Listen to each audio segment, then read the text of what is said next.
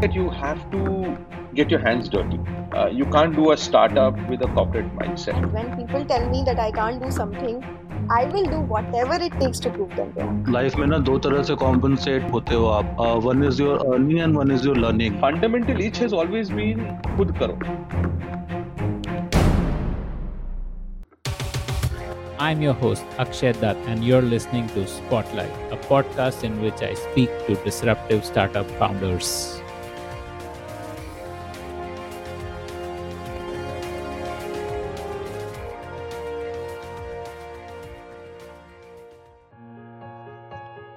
Hi, I'm Niraj uh, Ranjan Rout, and I'm the founder and CEO of Hiver. It is estimated that we send and receive more than 300 billion emails per day. That's a mind boggling 40 emails per person alive today. Undoubtedly, email is the most powerful application of the 21st century. Given that email is such a core way to communicate and work, it is fairly surprising that the core email platform is pretty much unchanged for decades. Looking at these limitations of email and realizing the potential value that can be unlocked by adding more features to email is what inspired Niraj Ranjan Rout to start Hiver. Hiver is a platform built on top of email for business to make use of email to get more things done and make their team more productive. Listen to this fascinating conversation of Niraj with Akshay Datt about building a global SaaS product from India. So, Niraj, uh, where did you grow up? Where are you from? Absolutely. So I, I grew up in, um you know, in parts in Jharkhand and in West Bengal. You know, I, I've been, you know, I've lived in both parts of the country, and uh, but yeah, primarily in Jharkhand, and then my my family and my parents are, uh, you know, from that part of the country. So, yeah, what so kind of family? Like, was it like a service class or business or like?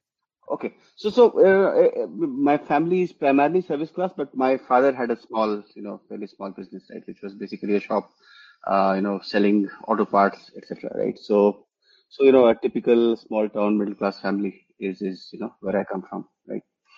Uh, and you know, I grew up uh, there and you know studied in a in a you know uh, school in that town, and you know I that is where I was till my tenth grade, and then I moved to Calcutta to do my you know plus two, and then I ended up at IIT Kharagpur where I did Why? grades and then- Why Calcutta? Why the move for like better schooling?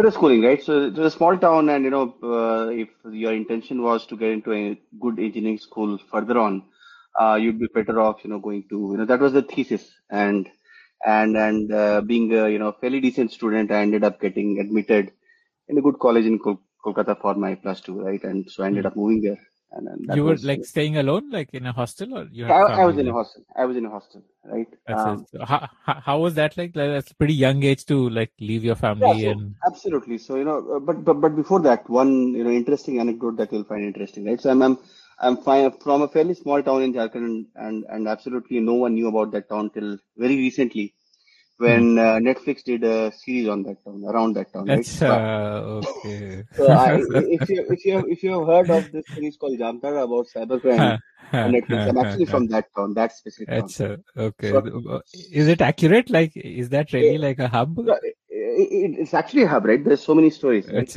Okay. But, Okay. but but a town of hustlers and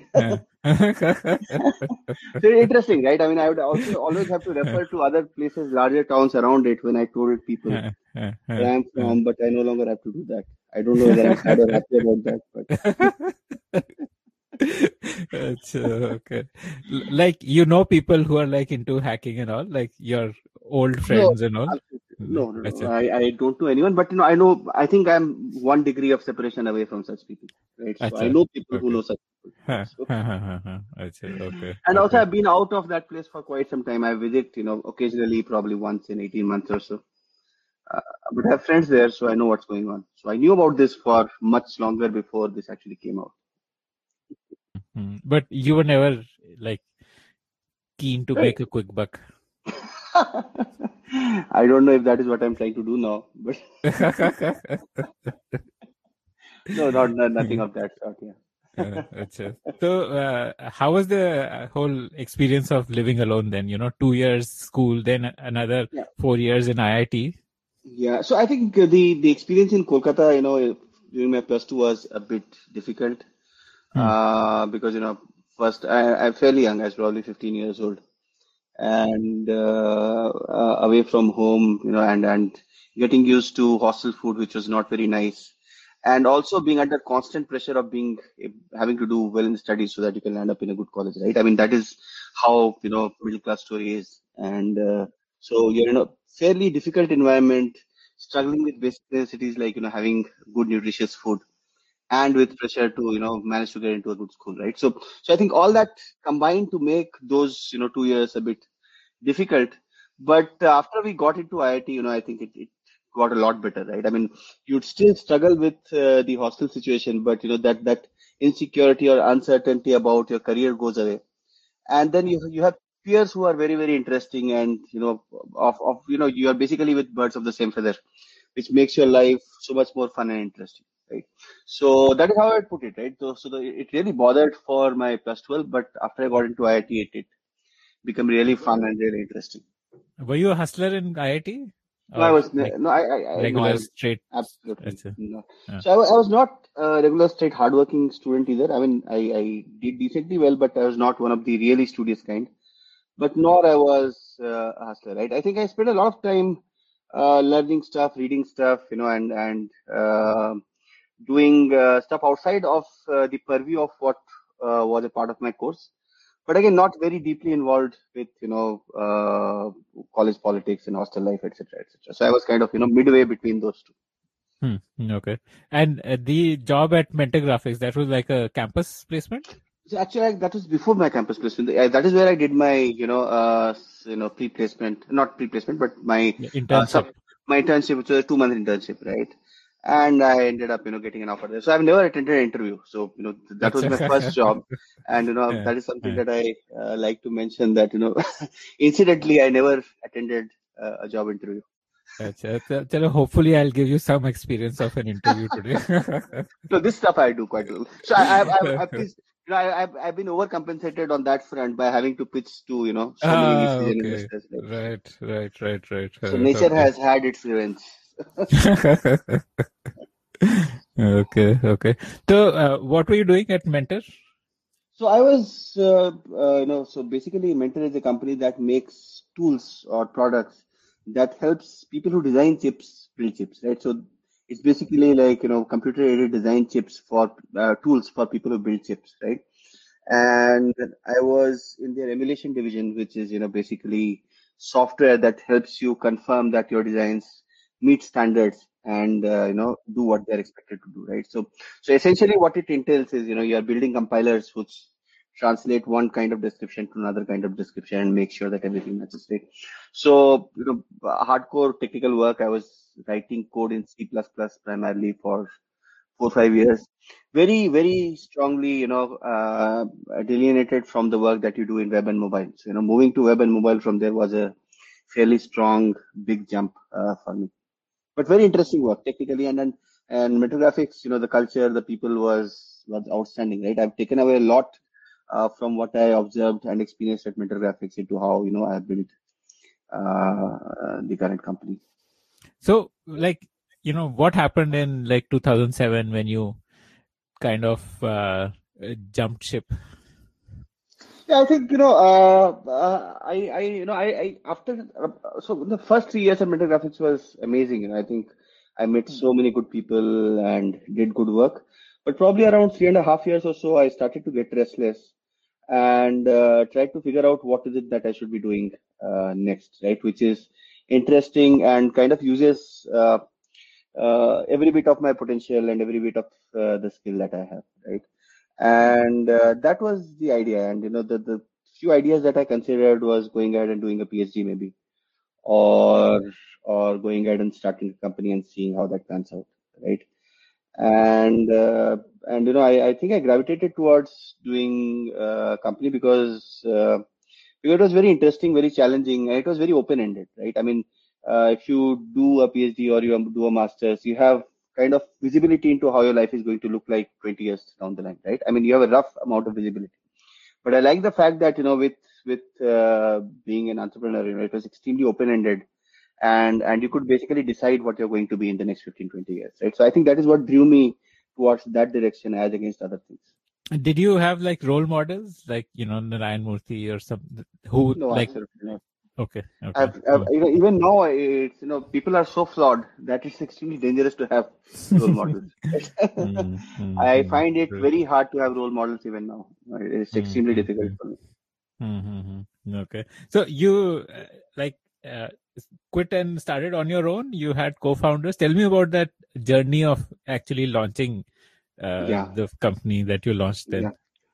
Yeah, so my co-founder was uh, Munish, was my, you know, uh, my batchmate from IIT Kharagpur and also my colleague at Mentor Graphics, right? So we had worked for quite a few years, knew each other very, very well, and and we're very good friends, and we are still very good friends, and uh, and we ended up, uh, and you know, it was like, you know, if I'm starting a company, he would, you know, basically, of course, or if he's starting a company out, of course, go ahead and join him, right? And so we kind of got together and said that let's do something, right? and you know we left our jobs within a week of you know each other so i left on the 4th of may he left on the 11th of may and uh, we started up right? So so i always had a co-founder right? And my current co-founder nitesh uh, joined us within one week of one month of you know our having left our uh, previous jobs. You know he joined us right out of college. He was also at IIT Kharagpur at that time. And then we became this three three people team who continued uh, building the first business that we had over the next few What years. what was the business that you thought you will do? Okay. So, you know, we thought, you know, we actually thought a lot and did quite a few things uh, over over a period of around 15 months after we left, right? So, the first thing that we tried to build was, you know, back in 2007, uh, a local search app like Zomato, uh, where you know you could you could quickly look for things around you on uh, mobile phones, but then you know GPS connect GPRS connections at that time, as we called it at that time, right, were extremely unreliable and expensive and very few people had that. So we started with that idea in mind and then you know within three four months we realized that there were two problems. One uh, data was difficult expensive and unavailable. Second was that you know we did not have app stores and if you wanted to get apps into people's phones you had to go through these gatekeepers who are who are basically uh, the airtels and vodafones of the world right? And and that is where we thought that you know we we do not want to get into that problem. You know we are we want to build stuff and don't want to grapple with the problem of having to you know go through people right? So you know after that you know we tried one more thing right? We tried a very interesting product which was like uh, dropcam that you have right now in the us right? So it was uh, a camera that you could very easily deploy at your home and monitor using a website. Uh, we did that for a few months. We had some initial success. But then you know over a period of probably 15 months or so we started with a very small amount of personal cash started to run out and at the same time facebook apps started to come up right? It was the 2008 was when facebook apps were coming up. And uh, we qu- quickly picked up that skill and we started getting some consulting projects. Hmm, hmm, hmm. So, you know, like US of- uh, businesses outsourcing to India. yeah absolutely. Yes. Uh, you know uh, businesses you know individuals. Because you know when something like like this picks up you know anyone who has two thousand dollars in their pocket in the US think that they can build an app and get get rich overnight, right? And they probably did not get rich out of that, but we did. And uh, and we started that, and, and know, that picked up very fast. And you know, we first picked up uh, Facebook apps, then we picked up uh, you know iOS apps because you know iOS apps came probably an year down the line, right? So we kept picking these things up pretty fast, and uh, we built a team of close to 30 people over the next one and a half years or so, and we were making decent amount of money. Uh, How were you getting business? Like you had a BD person, or you were yourselves doing Uh, it sales, was- or it was all inbound, right? I mean, I've been a big proponent of inbound ever since, right? So we did some SEO, we wrote some content, uh, we built a website. I ran a small AdWords campaign where we spent probably a few thousand dollars a month, and we managed to get enough. So scaling that got very hard later on, but we could get enough traction out of you know uh, inbound and references in the beginning.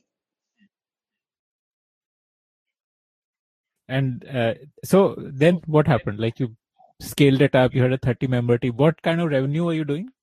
We were doing a few crores uh, annually, which was we were making, you know, I mean, and and after paying everyone off, you know, because it was not very expensive to run that operation, we're making a fair bit of money. And uh, you know, I got restless again. I thought that uh, I did not sign up to be a founder to build a services company because we're not creative enough and we're not doing interesting stuff.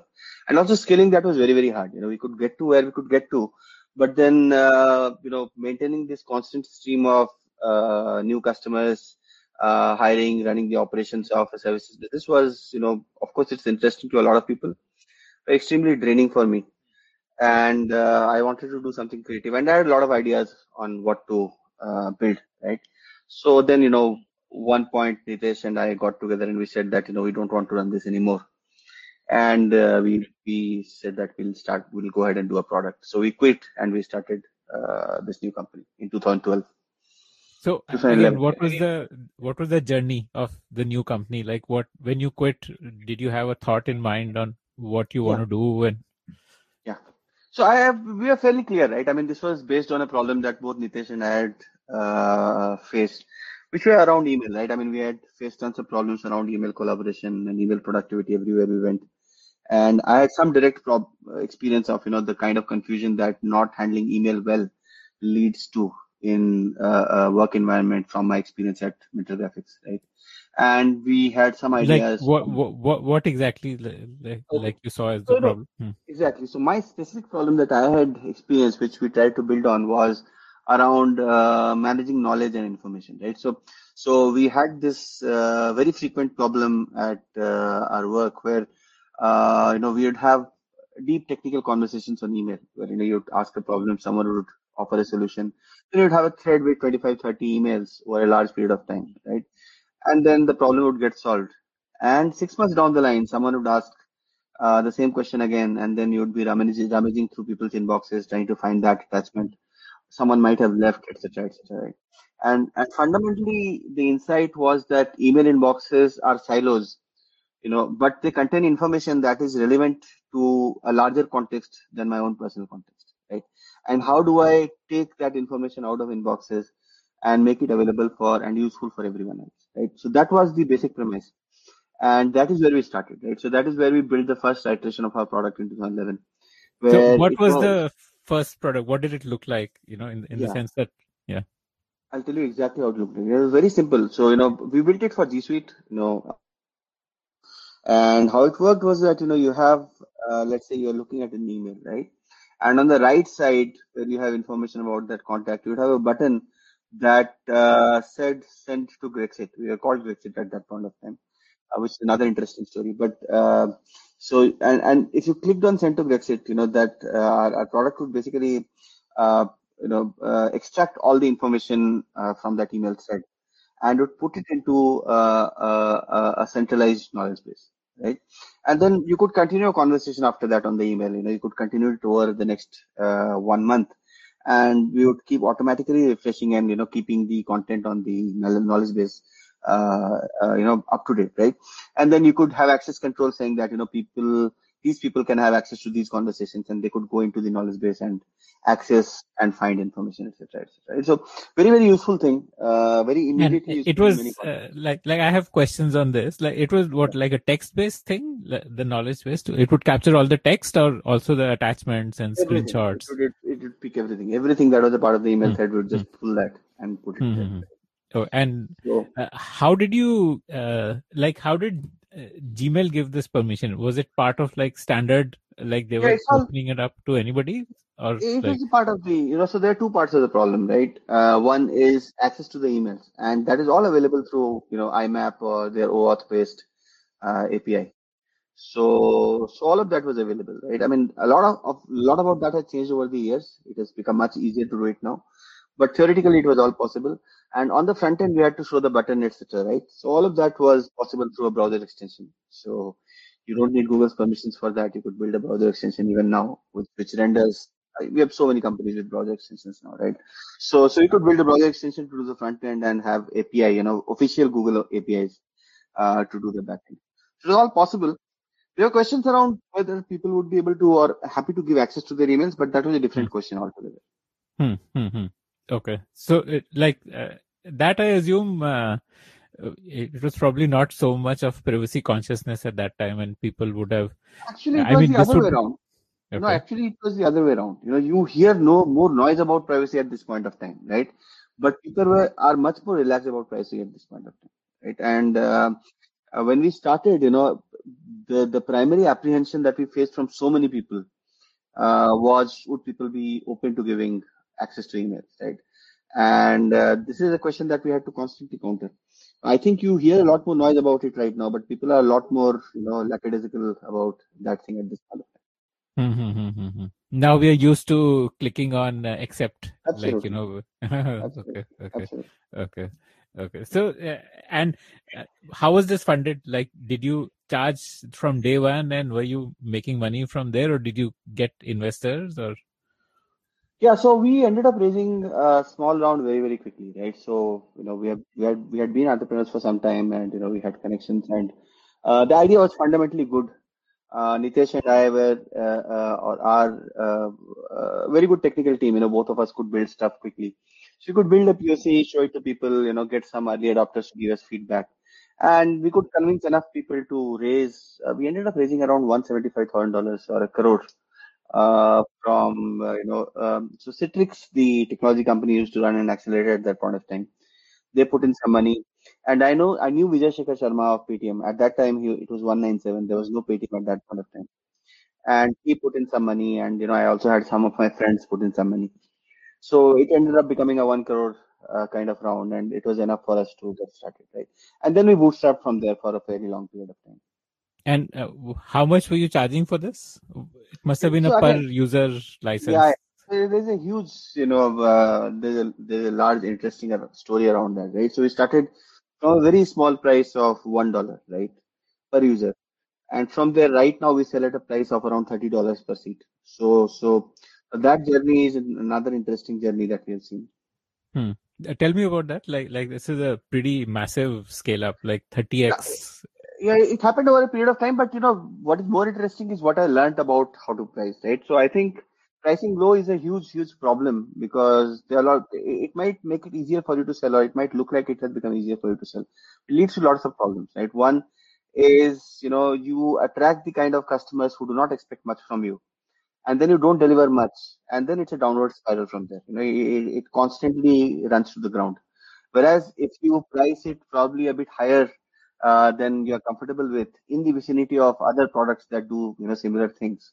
What happens is that you have to fight harder to sell but then that makes you better as a salesman that makes you better as a product and that get, gets you more demanding customers onto the platform which again you know works as an upward spiral to make your product better right?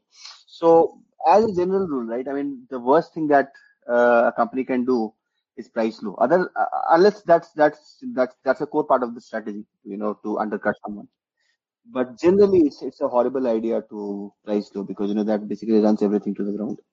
Hmm. Hmm.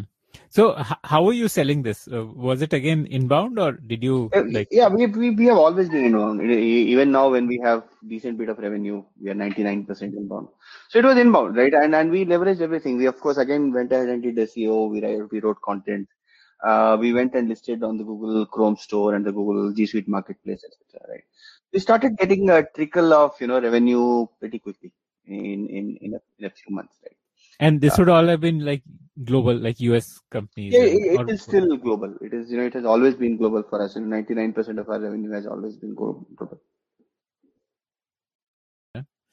Uh, and so you know how, how did uh, tell me about the evolution then you know so how did uh, that Yeah. revenue grow how did the product grow Yeah. So, you know, we, we are pretty restless with the product. You know, we are kind of still looking for the right thing to build.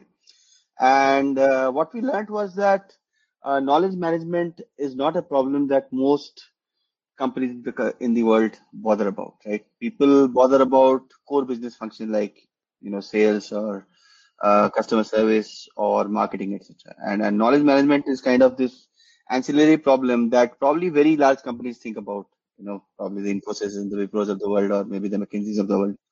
But others usually do not think about that. And so we uh, generally the thought process was that we want to build this, you know, this company with this really popular, fast moving product and do not want to get into enterprise sales where we have to sell to very, very large companies. So we thought how we can change this entire approach so that it becomes more fitted to small and medium sized companies that will just try the product and buy it and we don't have to go and pitch and try to sell, right? how And- many and- years in was this happening like this was, uh, journey of 2013 or so, right? okay okay hmm. And so, and we are still probably what three or four, four people team uh, you know making enough money to pay for our uh, you know salaries. Uh, so uh, so what we did then was that we saw, thought that let's move into a direction where you know it, it makes it extremely easy for people to manage their day-to-day problems, not do knowledge management, right? And what we built from there was that you know you have you have labels in Gmail, and uh, we built something called uh, Gmail shared labels. You know, we are the first company to build it. Now there are probably five, seven companies that have it.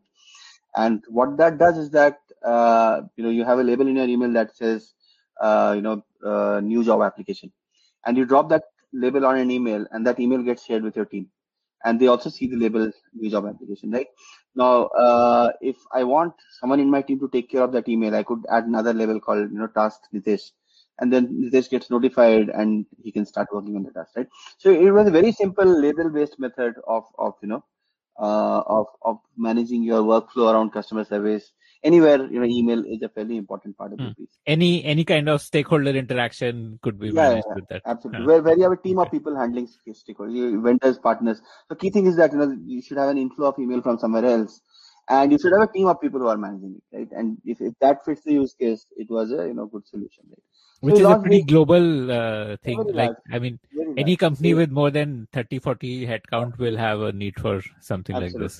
So that Hmm. was the idea. We built it and we, you Hmm. know, we it, it took off well. We we started making. By when did you launch it? Like yeah, we launched it 2000, 2013. Yeah, we did not take too long to build it. You know, we built it fairly quickly. So we launched it, and we're still uh, four, four, five people team, right? And we launched it, and then it took off, right? And then we had a few hundred customers. We started making decent bit of money, and we started growing the team slowly. So we, uh, but then you know, uh, ninety percent of the effort of the team was going into making set of customers happy, you know, building more features for them, etc. So we continued to do it, but, you know, but we started to see a trend. So all of this was bootstrapped. You know, we are continuing bootstrap through this period of time. And And, uh, similar yeah. pricing, like one, two dollars, couple of no, we dollars moved to per. we moved to six seven dollars by this time. Okay. We moved Okay. to Hmm. slightly higher, five seven, five to seven dollars at this point Hmm. of time, right? And what So, you know, like a uh, 30 member company would pay you like 30 into $7 yeah, so per month. So yeah, ah, take it, take it. Hmm, hmm. And uh, you know, but what we noticed was that a lot of what people were doing with this was managing uh, shared email addresses.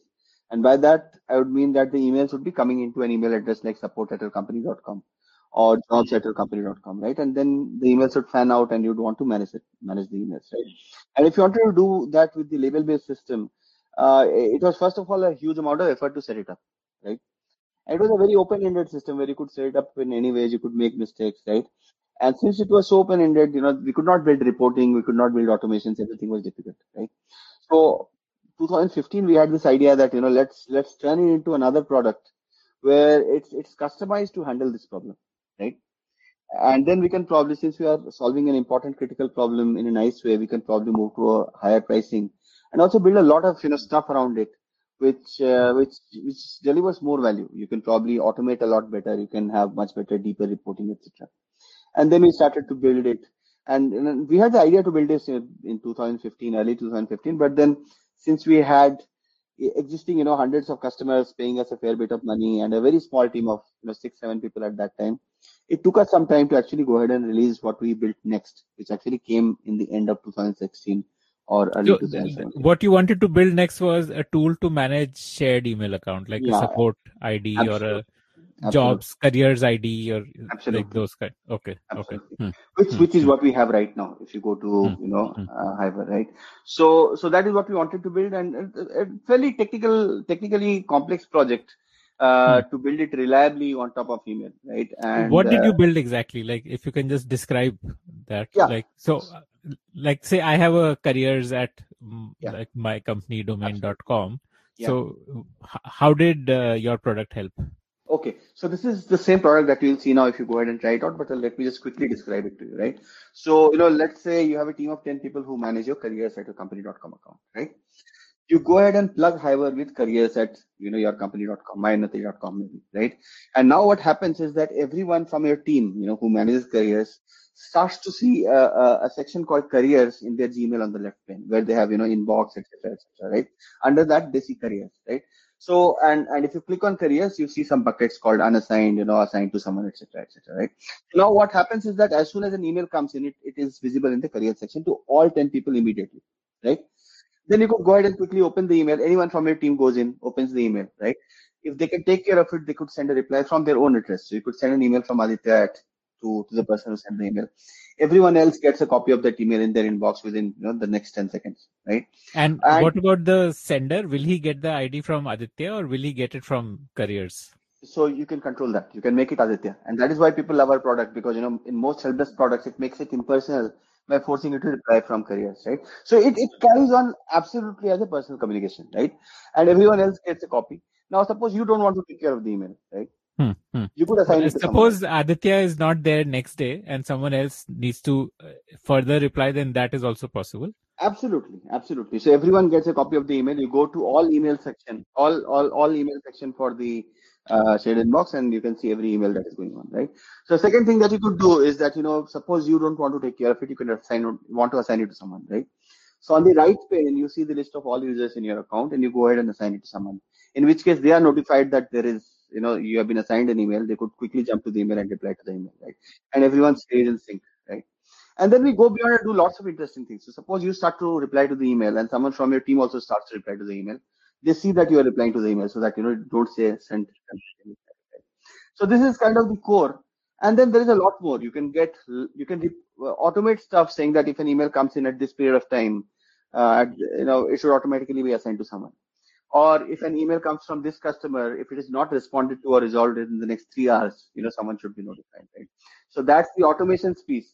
And there is a reporting piece where you could go in and analyze how many emails you have been getting, how you have been doing in responding to those, which people in your team need help. You know, you could go back and look data, look at data historically, etc. Right. So that's the reporting.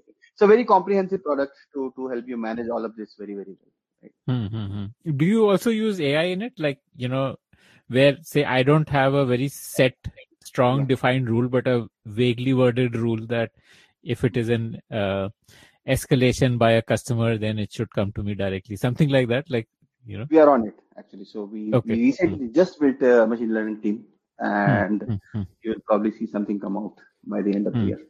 hmm, hmm, hmm, hmm. Okay. Okay. So 16 end you built this. Uh, what was your pricing around that time then? So again, 69 did not have all of this, right? So automation piece was not there. The reporting piece was not there, right? So 2017 beginning, we launched this and this launched at a price of eight to $10 per seat. Okay. And then we went from there, right? And So as you- you have to uh, pay for that additional seat of the common email ID also, or No, only for you the seat of the? Okay, No. okay. so in all the plans that we have, you can have unlimited number of that common email address. You know, we don't charge for that because you know that, you know, if you add more common addresses, you'll basically end up adding more people, right? So, which, which will mean that we'll, uh, you- you'll pay, pay us for uh, those users. So, yeah. And uh, so uh, this could also be used for like sales management, like if you want to build a pipeline of leads and uh, put them at different stages and kind of see your uh, pipeline, like which clients are or okay. theoretically possible, but you know we don't get into that, you know, because uh, customer service or customer interaction management and CRM happen to be very different problems workflow wise, right?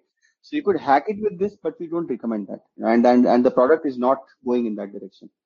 Uh, if you want to handle that, we'll handle that with a different product that is focused on Hmm. Hmm, hmm, hmm, hmm. Yeah, that would also need a lot of outbound uh, functionality. It outbound and you know, the way you manage your workflow in a CRM is very different, very very different compared to how you manage it here. Right? So it's a different problem altogether. And uh, so, uh, how is the pricing evolved now? Like from that 2016 uh, eight ten dollar to today? So we have our, our primary plan uh, is at twenty four dollars per seat right now. You know, which we sell, uh, you know, 50 60 percent off, and we sell uh, it, uh, you know, fairly often also at a higher price of thirty seven dollars. So you know, twenty four and thirty seven is where we sell most of, but the entry point is you know uh, twelve dollars at this point of time. You can enter at twelve. But then twelve dollar plan is only available to you know five people teams. If you are more than five people, you'll have to move to twenty four dollars. You don't have an option of not. And twenty four is annual, right? So if you pay monthly, you will it is 20, 29. Hmm, hmm, hmm, hmm. Uh, what is the difference between 24 and 37 dollar plan? Uh, there is a huge amount of difference right? So 37 has, so 24 has uh, the reporting module, which is very limited. It's just the conversation reporting, right? It, it did not, does not uh, give you user level, you know, lots of other kinds of reporting, right? And the $37 plan has you know the full reporting suite. It has export scheduled exports etc it also has uh, more advanced automations. So it has time based automations that you know if it is not resolved in this time you have to report to these people. You can run customer satisfaction reviews in the $37 plan right? Uh, you can do round robin assignments that you know automatically keep assigning emails to this set of people right? So $37 plan is you know it has been built to have the highest amount of value and and we are getting uh, you know much more comfortable selling that plan as our primary plan now. So, uh, yeah. why did you raise the VC round? Like, did you need funds, uh, or uh, was it for like investing in more uh, growth, or what was the reason? So basically, 2018, you know, sometime you know, Nitesh and I had the feeling that we have hit product market fit with a large market. So you, know, you can hit a product market fit with a small market very easily but uh, 2018 you know with the new product which you see now right? I mean the kind of feedback that we're getting the kind of customers that we're getting the way the numbers were moving we we we saw that we have hit a good product market fit. And if we want to realize the opportunity that we have in front of us right? In terms of the kind of product that we build and the number of customers that we want to have it's going to cost capital. Right? it cannot be done free of cost. So just the product is going to require a huge amount of effort. And the marketing is going to be expensive etc right so, so you know, we very consciously thought that you know we should go ahead and raise, and then we had been in the ecosystem for quite some time. So you know, it happened pretty spontaneously uh, that people reached out to us at the same time, and then we ended ah, okay, okay, okay, okay. So I guess uh, you know the current uh, trend of remote working makes tools like this uh, very critical. I mean, when you're not sitting next to each other to assign work, then something like this becomes very important. Yeah, absolutely. I think uh, it has always been important, and from the perspective of you know managing customer service, right? Even if you are sitting in the same office, right? I mean, it's extremely difficult to manage customer service if uh, if you know if you're not if you don't have a tool that helps you do that better, right? Uh, so again, you know, I think there might be some kind of undercurrent because of the current remote work scenario, but I think you know, I mean, it, it, it is something that has always been fairly important. Hmm, hmm, hmm, hmm. Okay. So, what is uh, the uh, uh, like? You know, uh, what is the base of maximum base of users? Like, how many organizations use Gmail? Oh, and what huge, percentage right? of them are you currently at? Oh, we are at a very small percentage of that. We are at around. You know, so I'll, I'll tell you. So uh, the number of businesses using Gmail is five to six million. You know, based on last data that they released, I think in 2018 or 19. I would say five to six million is is a fair estimate, right?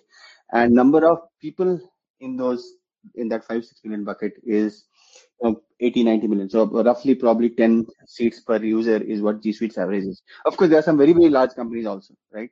So but 5 to 6 million is you know what uh, apparently is the current number of businesses using g suite okay? And we have what 1700 1800 customers right? So so we have we are a speck of dust. Hmm. uh, right right right. So it's a huge huge huge market very large. Mm-hmm. Mm-hmm. So, do you foresee uh, delinking from Gmail and uh, you know, or uh, like right now, this itself is a large enough market for you to not think of that? It's a large enough market to build a company with a few hundred million dollars of revenue. So, you know, I, I don't see us delinking at this point of time because it, it's better to invest our energies in going deeper into this ecosystem, you know, building more stuff for the people who are already buying rather than getting you know into a completely different problem by trying to solve for outlook etc etc so i think next 18 months you know we are going to completely focus on this way we are not mm-hmm. mm-hmm. okay so tell me your own customer service playbook for hiver you know uh, i saw a, a lot of uh, rave reviews about hiver's customer service yeah. Uh, uh, yeah. and i want to understand how you make that so successful so you know, it's, it's a part of you know how our product works and and we have used our own product and I don't think we can survive without using Hiver the way we do if we have to do customer service like we do, right? And the core component of this is that everyone talks to customers other than marketing, which is, you know, kind of involves, gets involved only when there, there is a marketing activity. Uh, the entire L1 support team, which is the front, front, you know, front facing uh, customer support team, the entire product team, the entire engineering team and the entire design team, everyone talks to customers firsthand. And that is possible only through, you know, uh, through, through okay. you know so even someone who's like a full stack developer would get assigned Absolutely. some customer service yeah. mails to respond to yeah it's a very formulated process right so of course the l1 team which is the front you know the front facing team will try to resolve every email and they'll end up resolving 60% of issues or you know questions etc but the rest 40% that get escalated it's not like the l1 support person keeps it with them you know, it's not like akshay keeps it them with them and tells someone on slack that you solve this problem and i'll communicate to the customer. The entire communication is handed over to the engineer who is solving it right?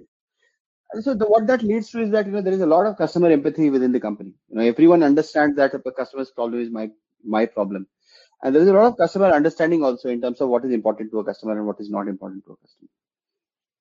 So I think that is key, right? I mean, we any company needs to take customers interaction beyond your your uh, customer support team and make more people stakeholder in that. And when that happens, it's also very demanding because now I'm expecting a full stack engineer, uh, you know, from anywhere in India to talk, talk to someone in the US and talk in the right language, the right diction, etc.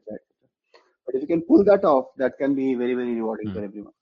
Mm, okay. How did you build this team? Uh, like, you know, you have a remote team. So, uh, you know, which means that you need a very high on ownership kind of uh, worker. Uh, how did you go about building this? I think it happened over time. I think, you know, one great part is that the early people that we had were very good and uh, the leaders that we have had are, are very, very good, right? And that is kind of, you know, uh, extended uh, Nitesh and my philosophy on the kind of people to hire. So, uh, uh of course, there are lots of factors, right? I mean, there is a lot of trust in the company. There is a lot of openness. Uh, we make sure that everyone has to answer every question that they're asked, right? I mean, if, if me or a leader gets asked a certain question, we cannot say that, you know, we don't want to answer this question because, you know, I mean, who are you to ask this question? And I think once you, once you have uh, a huge amount of openness and trust, a lot of things get sorted out. So there's no, I think, I, I don't think there's a magic ingredient. It's just the way it was built over the years. Hmm. Okay. Uh, so you have like a very laissez-faire kind of a leadership style, or like do you get involved a lot in decision making, or like? Until uh, you know, uh, both me and Nitesh, I, I, I, we let people uh, run things usually the way they run right? I think it's it's more important to have confidence in people and it's fine if they make mistakes. And there's no mistakes right? There are only dis- disagreements because you never know who is making a mistake right? So uh, uh, so you know you never know beforehand right? So so I, I i i do not see anything as a potential mistake. I see things primarily as disagreements right? And and you have to sometimes let it pan out and figure out how to end so that is, you know, the, the, that is how the approach is, right? I mean, we both Nitesh and I get deeply involved in lots of questions, lots of decision making, lots of you know technical discussions. But uh, what we make sure is that you know people have the freedom to decide uh, as they want to decide, and it's fine if they do not want to decide in the way that you know me and Nitesh want it to be decided, right? As long as they have a solid argument for what they want to do, uh, you know, it's fine. Okay. So, uh, what's your uh, advice to founders building global SaaS products in terms of sales? Like, you know, both lead generation, inbound, outbound, whatever has worked for you, you know, w- what's like the playbook on what yeah. works, what doesn't work, where to spend money, where not to spend money? So, I, you know, I think the most important thing is to be clear on, you know, what you're trying to do and, and make that fit with, uh, with you know your product and your market right? I mean if you are building a product for smbs you know which should move very fast and you know it should be self serve self assisted etc then you have to work on inbound. You have to you know really scale that up right? And outbound just not might make not might make sense uh, as as a long term you know primary strategy. Whereas if you're doing large deal values you know selling to it departments etc etc it might make more sense to you know go outbound attend conferences etc hmm, right hmm, hmm. so that how do you scale up inbound so let's say somebody building a product for smbs how, how do you yeah. scale that up like the inbound so, process i mean there are lots of details to it but primarily it's it's two things right it's content and it's it's a lot of money poured into marketing right uh, you know, uh, it does not make sense to have romantic ideas that I'll just do a lot of content and I'll become a hundred million dollar company. It's not possible. Never done. Right. So, so you'll have to combine content, you know, uh, which is, you know, blogs, webinars, you know, thought leadership, brand building with money poured into, you know, search engine marketing, uh, you know, brand building, etc., etc. Right? It's, it's a combination of those two things. There's no other way to do it. Hmm. And what, what one, do you spend money on Like one is of course like Google AdWords would be one place. But where where else do you spend money on? So it's primarily Google AdWords for most companies. Uh, you know, you'll see that other media takes up a much smaller part, but it's Google AdWords. It's you know, uh, it's it's marketplaces like Capterra, G2. Uh, it's of course retargeting on Facebook, etc. It's, it's LinkedIn. All of that take up a small part of the pie but then Google AdWords is a large part of the pie. But again, we also do events, conferences. We used to do, and uh, we'll, we'll get back to doing, you know, uh, Google Cloud conferences, G Suite, conferences around customer service, etc. Right. So all of that have to be combined into the mix for it to work. Mm-hmm, mm-hmm, mm-hmm. Okay. And tell me about the name, the the evolution of the name. Like, yeah, you know, what was uh, the reason behind calling it Grexit initially? Yeah.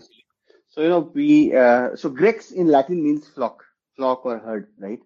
And uh, you know we being who we were, we knew this, right? Not too many people do, because you know I knew this because you know long back uh, there there used to be a chat server called Grex.org, you know before Yahoo Chat people would go to chat, and uh, so I knew Grex means flock, and when we started, I thought it's extremely cool to you know use that word for something that is basically a collaborative community product, right?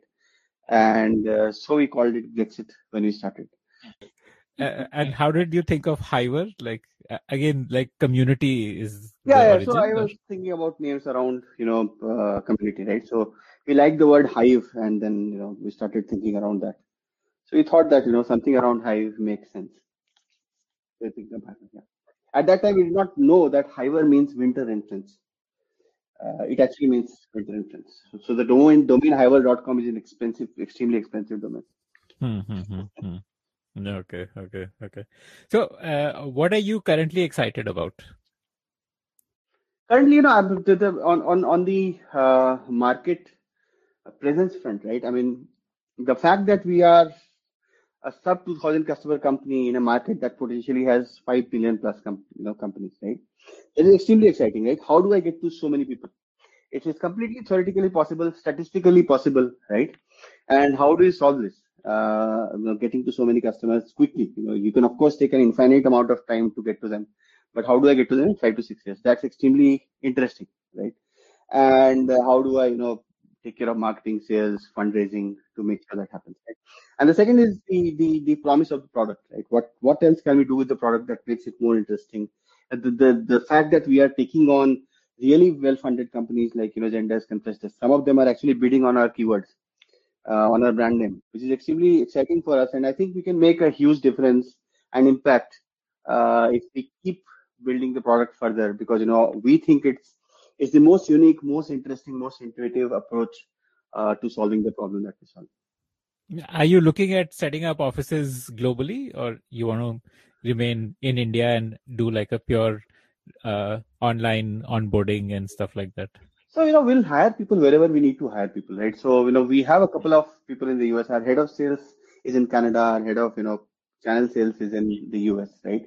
But why, uh, why, why did you hire them over there? Like what so was the... our, our head of sales was actually based here, but he moved to Canada, right? And then he continued to work for us, right? And our head of channel sales uh, is in LA, and he's probably the most experienced person that you can find in the market on on G Suite business development, right? So we hired him because you know it was absolutely impossible to find someone like him um, in, in any part of the world for that matter, right? Uh, as for you know regular sales and uh, onboarding, you know we intend to run it out of you know India for the time being. We might build small teams tactically uh, in the US, etc., to handle very large customers if we need to. But I think people are coming more and more to terms with you know being remote. So we'll what is uh, channel sales for you? Channel sales is going through G Suite resellers. You know people who sell G Suite. Okay, got it. Uh, yeah. So, so that that's more of an offline relationship building. That's kind of uh, more of an offline relationship building kind of thing, where you know they when they sell G Suite, they also pitch us or you know help us get through the door. Hmm, okay. So uh, I've asked you this earlier in another way, but have you crossed the hundred million dollar milestone? And you can feel free to not answer if you don't want to. is a very large. You know, we are far away from that, but hopefully we'll get there sometime. Hundred million dollar in SaaS terms means you are a two billion dollar company. based on current current uh, valuation multiples, right? I mean, we have so many companies getting 15 to 20x valuation, right? Multi, uh, valuation multiples. Right? So what do you think happy. will be the like you know by which year? So you know if we keep doing well, so you know we'll have to raise tons of money to get to 100 million. Uh, my guess is that we'll have to raise 150 million or so to get to 100 million. Uh, but if we play it right, if we keep working on the product, if we have a great team, we can probably get there in five years. It's totally doable. It's up to us, contingent on us to mm-hmm. do it. Hmm. Because the market is large enough for you to do it. Very large. The product works. The product is very highly reviewed, as you have seen. People love it. So totally doable. Mm-hmm. And are you looking at uh, parallel products like we were talking of sales? Uh, are those on the pipeline, or you want to uh, around, for now? Around uh, around a year down the line. This was the Spotlight presented by The Podium. To listen to more such interesting conversations, log on to thepodium.in.